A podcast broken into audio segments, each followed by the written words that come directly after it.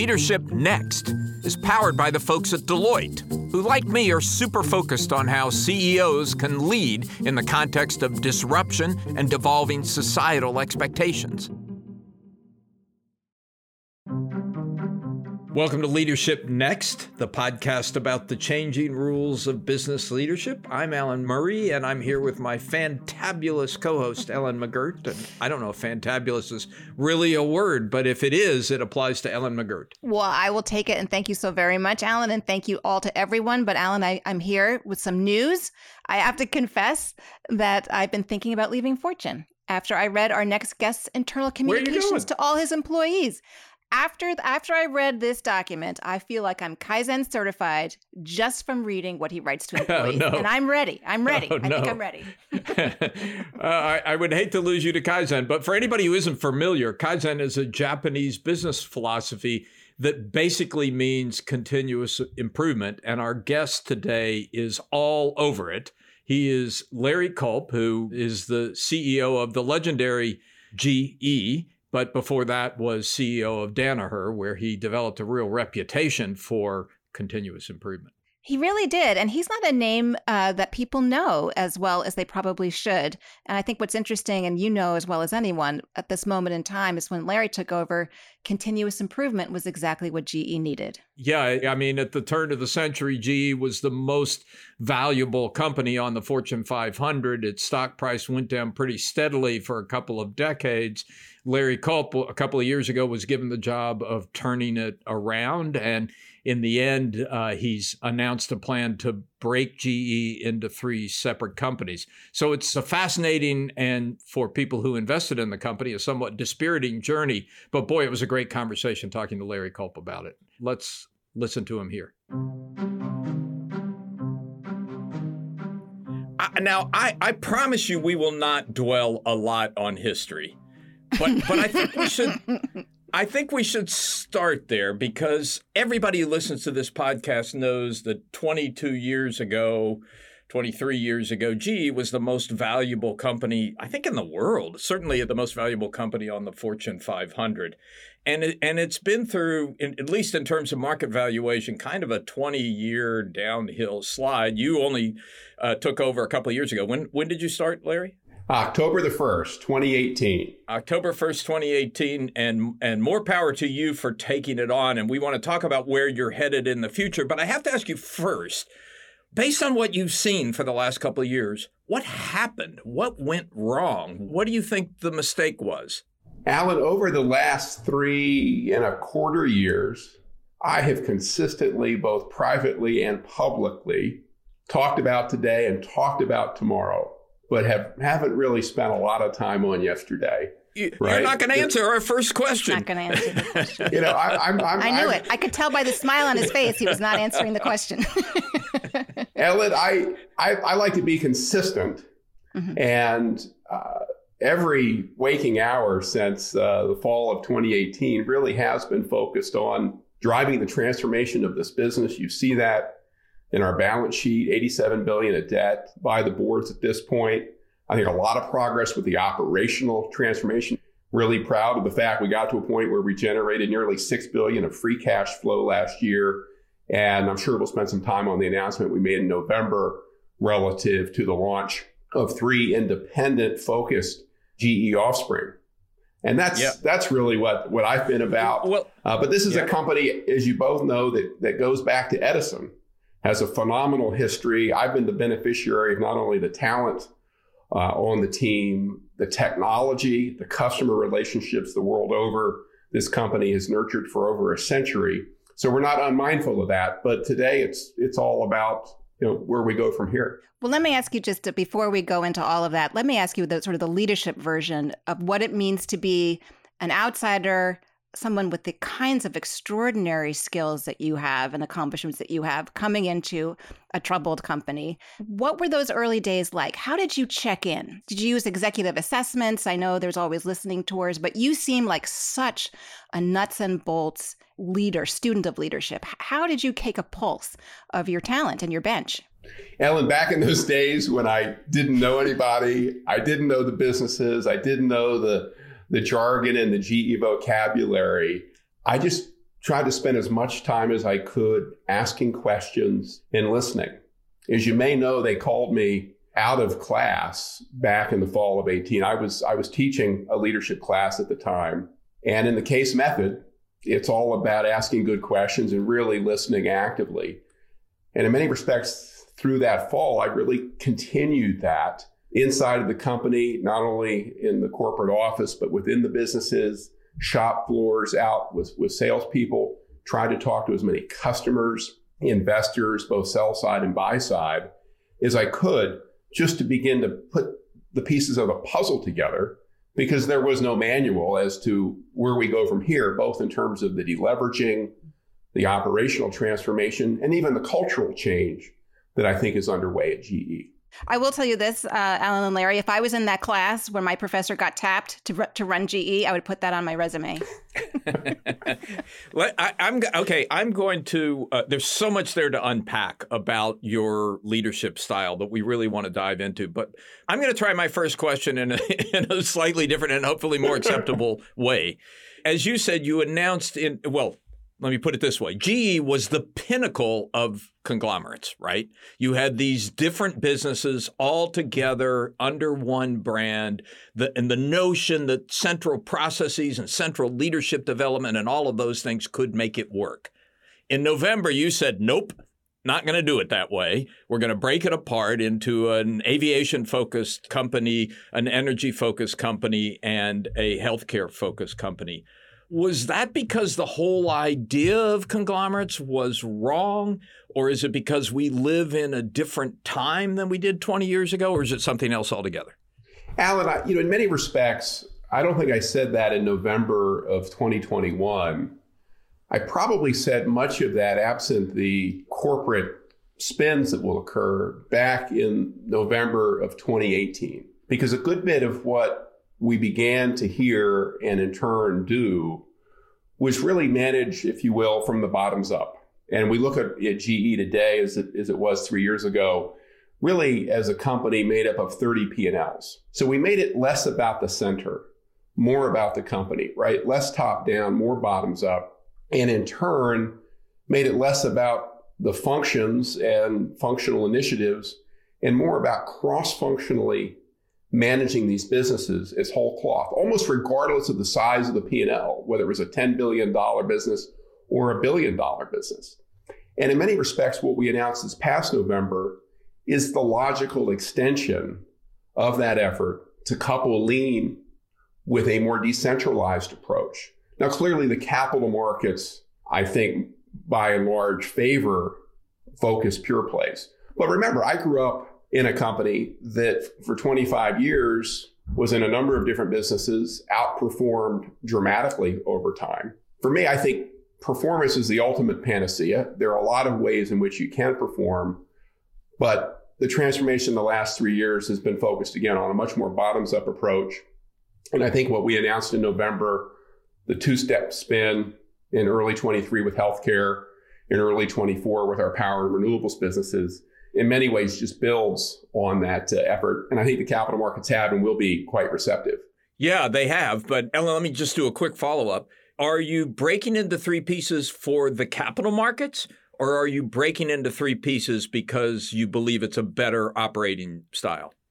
Yes, yes to both. okay. Right, and I think I think we've been doing much of the latter over the last three years, more each year as everybody understands how to run that play how we become more externally oriented and the like. I think the deliberations the board went through, Alan, last summer was really focused on will we optimize the potential of these businesses running that play under one roof or three? And I think in turn, what we concluded was the alignment from the boardroom through the management team and including investors would be far tighter. In addition, clearly you're going to have greater accountability because when you've got a number of businesses under one roof, there's only one stock ticker.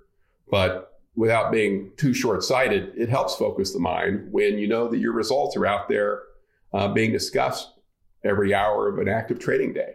Yeah, that's certainly true.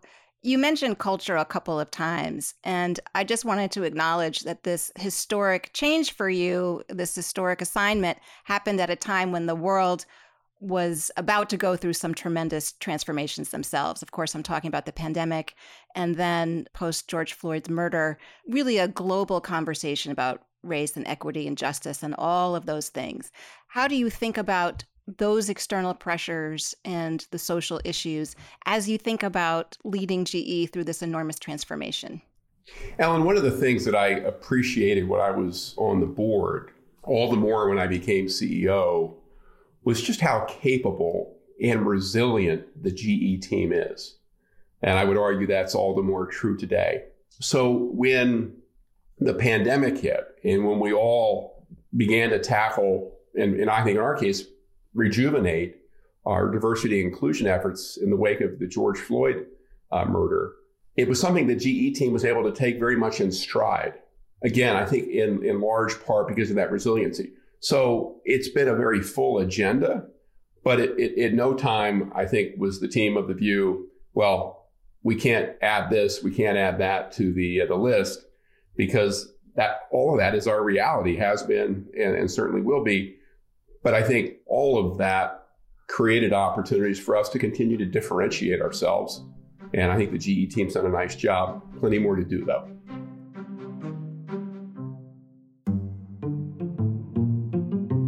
I'm here with Joe Ucuzoglu, who is CEO of Deloitte US and had the good sense to sponsor this podcast. Joe, thanks for being with us and thanks for your support. Thanks, Alan. Pleasure to be here. Joe, we talked about technology adoption accelerating in 2020, but at the same time, it also seemed like there was an increased focus on people, on human capital. Can we hope for a future where we have both more technology and more humanity all at the same time? Well, Alan, I'm particularly energized leading a, a, large professional services firm where people are at the core. This is all about pairing great people with innovative technologies. It's not about replacing one with the other. It's allowing people to free up more of their time to do what humans do best. The technology is an enabler for great people to use their creativity, their complex judgment and decision making skills, but at the same time, I think we have to recognize that getting this right definitely requires a new kind of corporate leadership. I would say out with the autocratic, all knowing CEO sitting in the corner office and in with those who bring vulnerability, empathy, humility, those are such critical attributes to unlocking the creative talents of the workforce in such a dynamic economy. Yeah, it is very different when you're trying to get a group of creative people to solve a problem than when you're simply giving orders and telling them what to do.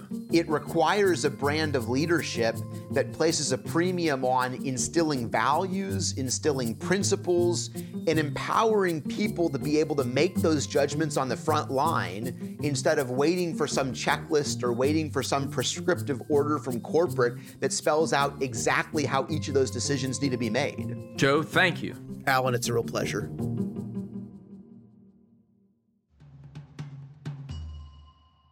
Larry, you call yourself a lifelong student of leadership.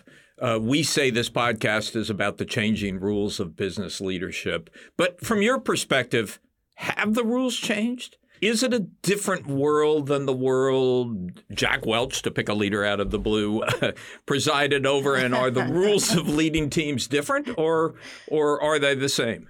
Well, I, I, think if you back up from the topics that Ellen just hit on and, and half a dozen others we could talk about and focus on the core principles of pulling together a real team of outstanding individuals who collaborate and do that effectively and well. You know, ideas of around focusing on the customer and driving real differentiation over time. I think those are timeless principles that define outstanding leaders, at least outstanding leaders in business and perhaps even in, in other areas. So the application is always in context, but I, I, think we could talk about a number of those principles. I'm not sure they've really changed over the last two or three years or, or really over the last 20 or 30, Alan, but I, I could be wrong. You sometimes use the word humility and you talk about serving your people, which I think is a key part of your leadership style and not every CEO's leadership style. Can you talk about why that's so important to you? Sure, sure. And humility is one of our three leadership behaviors, Alan, as part of the transformation a little over three years ago, we talked about humility, transparency, and, and focus as the three leadership behaviors we wanted to instill in all the GE leaders, regardless of where they are on the org chart. I think humility is important because if you're uncomfortable or even afraid to ask questions and actively listen to the answers, right? If you think that you as a CEO or any other leader need to constantly be in send mode, you're in trouble, right? Because you're not going to pick up the signals and the unstructured intelligence that you need to do your job managing your team, responding to changes in the marketplace, what have you. And very much in the spirit of Kaizen, right? Continuous improvement. You've got to believe that you can actually get better. But if your, your confidence becomes arrogance, you're not asking questions, you don't see opportunities to improve, guess what happens? It may not happen overnight, but you're going to be in trouble. At least that's a philosophy that I uh, believe deeply in. So I I have read all your comms and I I feel a little bit like the medical student that has a brain surgery manual and now I'm wandering around with a scalpel. Like that's I feel like I know just enough to be dangerous. but I would imagine that I'm not that different from a lot of folks who were working at GE when you joined and you bring this new operating principle to them and and to think about the new behaviors, how you're measuring those behaviors as you said, yeah. and, and new ways of listening and working together. What are some of the things that you learned about bringing that philosophy to GE and how can any leaders who are listening to this think about culture change through a similar mechanism with a central core philosophy? Ellen, I would say that maybe more than anything, you have to walk the talk and you have to do so visibly. But at the same time, I think you have to look for opportunities to, to show people that you can handle the truth. I remember I was in a, meeting several years ago and I knew we had just won a, a piece of business, but hadn't gotten off to the best start. We were in the session with the team, an operating review, and there was an opportunity therein to just say, How, how's the kickoff going? I, I had a sense that it hadn't gone well, but it was an opportunity to see if the team would trust me with that, uh, that reality. Well, one of the individuals piped up and said, We're really happy we won the business, but we need to do a better job because this didn't start well. That was just gold, right? Because I'm sure there were a lot of people around the table wondering if they'd ever see this individual again. And it gave me an opportunity to exhibit you know, an ability to, to handle that truth, do a little bit of what we call problem solving, try to understand the root cause of what happened mm. to get better positioned to actually do something about it. You have to do that every day. You have to do that multiple times a day. And over time, I think people see you walking that talk and begin to understand how they can do it themselves. You, you can't get this across in a 30 minute podcast. But Larry, you've got to tell us the story about the men's locker room because I think that's a, a wonderful example.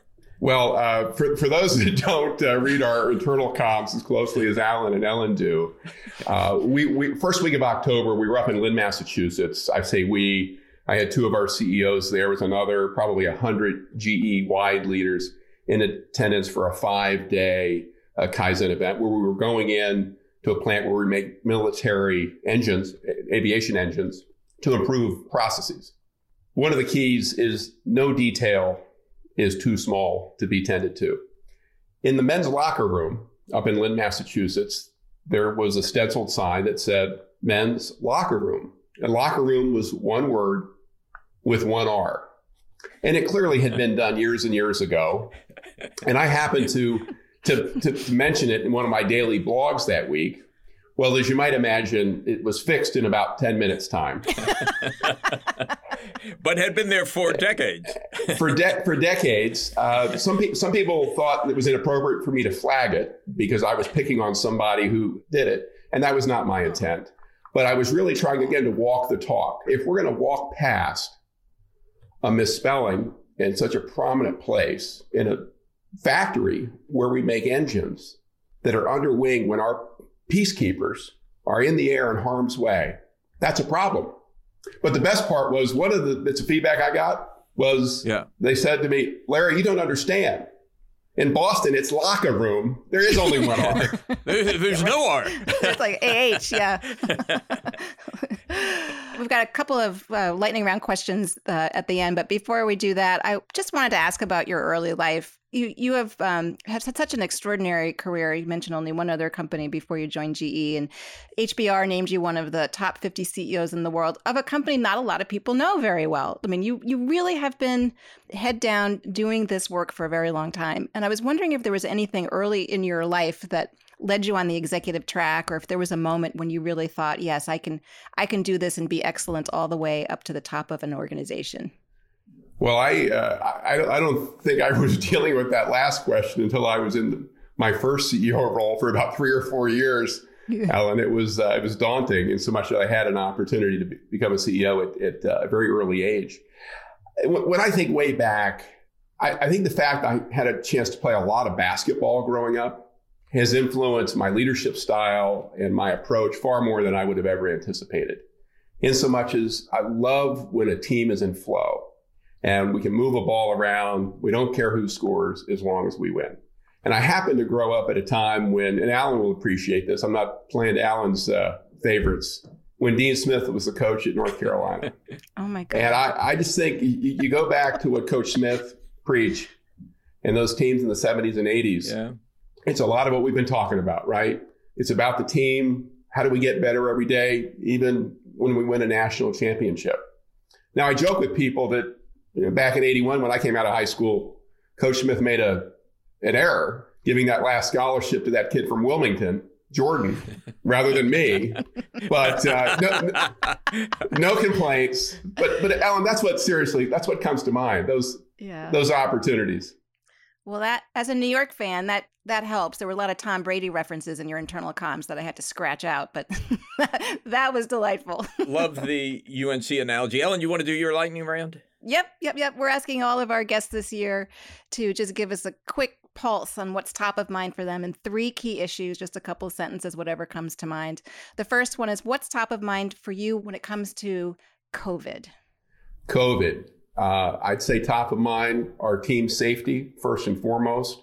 Secondly, probably making sure we're doing all we can in our healthcare business to help modernize the overall system from here. Top of mind for you when it comes to the economy? Inflation.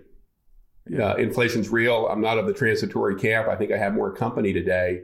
So we're trying to do all we can at GE uh, to work the price lever. Not easy, but also to make sure we're redoubling our efforts on, on product cost. And last, it's a personal one. What's top of mind for you when it comes to your own leadership? How do I lead differently, mindful that in the next two years, we're going to have three standalone businesses?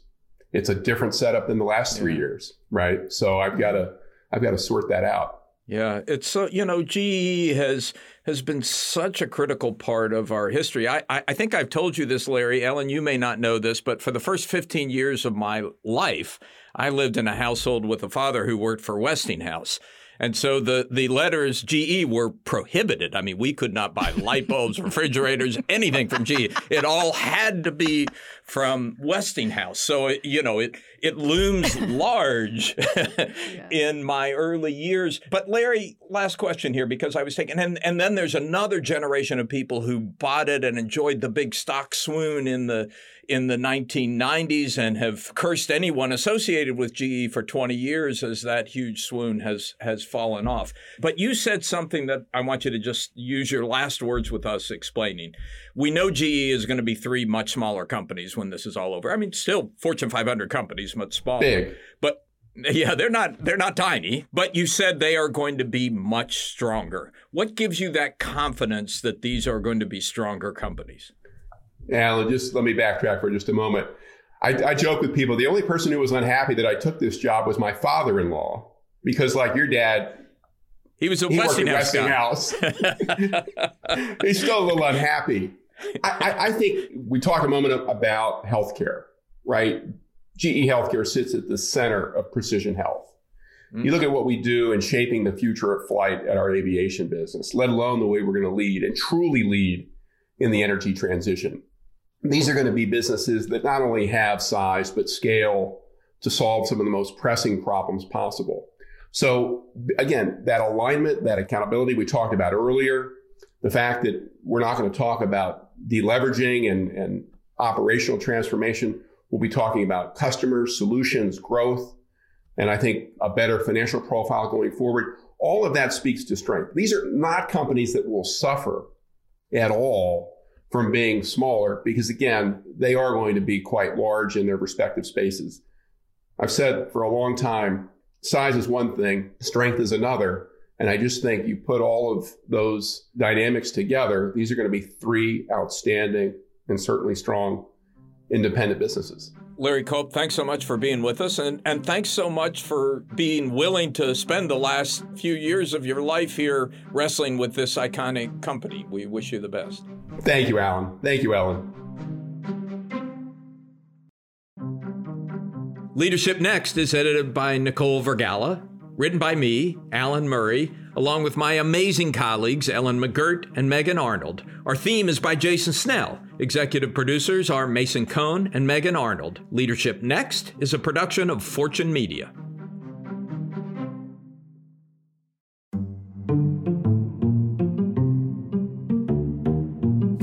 Leadership Next episodes are produced by Fortune's editorial team. The views and opinions expressed by podcast speakers and guests are solely their own and do not reflect the opinions of Deloitte or its personnel.